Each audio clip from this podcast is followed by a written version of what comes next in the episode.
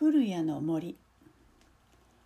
昔々ある山里に古くて粗末な一軒の農家がありました。この家にはおじいさんとおばあさんとそれに小さな孫が住んでいました。その他に大層立派な馬が一頭飼われていました。ところでこの馬を盗んでやろうと狙っている一人の泥棒がおりました。この泥棒は自分のことを走るのも速いし隠れ方もうまいしひょっとすると俺は日本一の泥棒かもしれんぞと勝手に考えているのでした。泥棒は雨の降る夜に馬を盗もうと計画してずいぶん前から雨の日を待っていました。ある日のこと雨が激しく降り出しました。こりゃいい具合じゃ。今夜はきっとあの馬を盗み出してやるぞ。泥棒は雨の中をこっそり出かけました。そして農家に近づくと物陰に隠れて様子をじーっと伺いました。やがて馬屋に忍び込むと天井裏に隠れて夜を待ちました。ところがその夜泥棒のほかにも馬を狙っている者がいたのです。それは口が大きく裂けた恐ろしい狼だったのです。この狼もずっと前から馬を食べてやろうとチャンスの来るのを待っていたのでした。狼は草むらから飛び出すとそろりそろり足音を忍ばせて馬屋に近づいていきました。そして馬屋に忍び込むとやはり夜になるのを待つことにしました。こうして同じ馬屋の中で泥棒と狼が一緒に夜になるのを待っていたのです。さて日が暮れて夜もだんだん更けてきました。おばあさんはいつものようにお話を聞かせながら孫を寝かしつけようとしました。でもどうしたことかなかなか眠りません。ねえばあちゃんこの世で一番怖いものって何？と孫が聞きました。そうだね。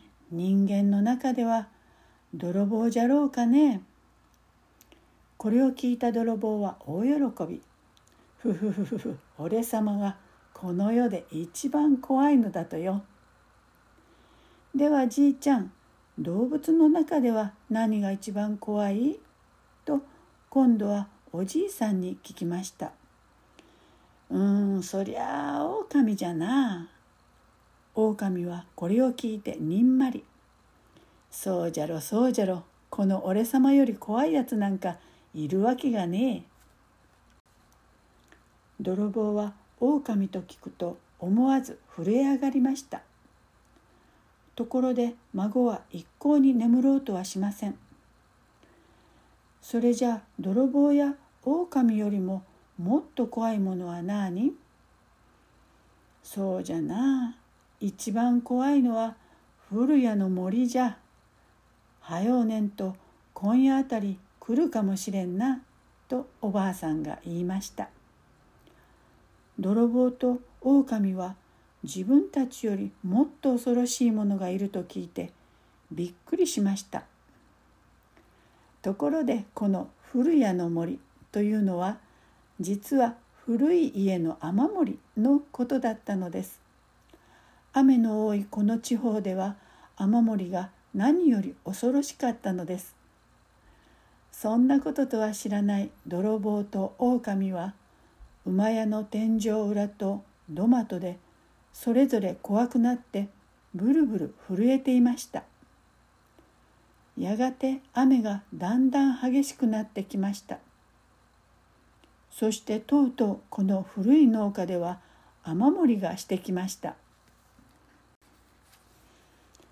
大変じゃ古谷の森がやってきたぞ」とおじいさんが大声で叫びました「まあそりゃ大変」おばあさんも大慌て。孫は怖がって布団の中に潜り込んでしまいました。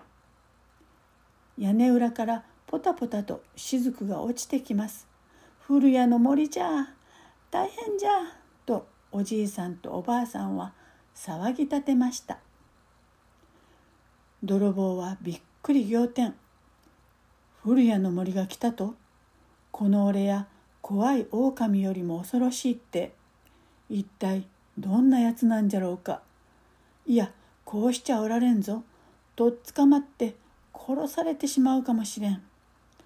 泥棒は慌てて天井裏から降りようとしました。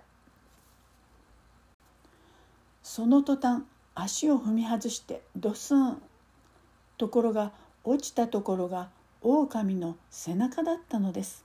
ギャーうわー。泥棒と狼は同時に悲鳴を上げました。どちらも相手を古谷の森だと思ったのです。狼は背中に泥棒を乗せたまま馬屋を飛び出して真っ暗な雨の中を走りました。泥棒は必死になって狼の背中にしがみついていました。狼は背中に乗っているのは古谷の森だと思っています。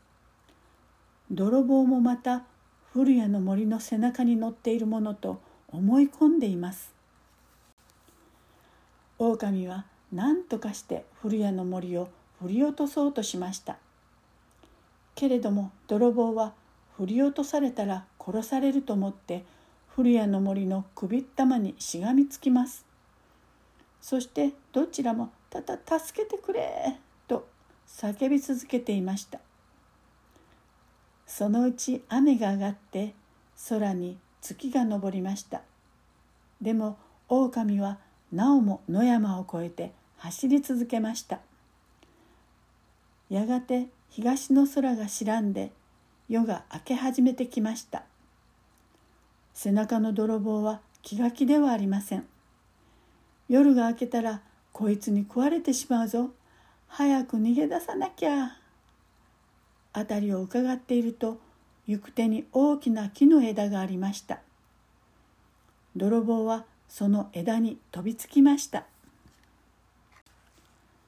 狼の方は古谷の森を振り落としたと思って喜んで走り去りました。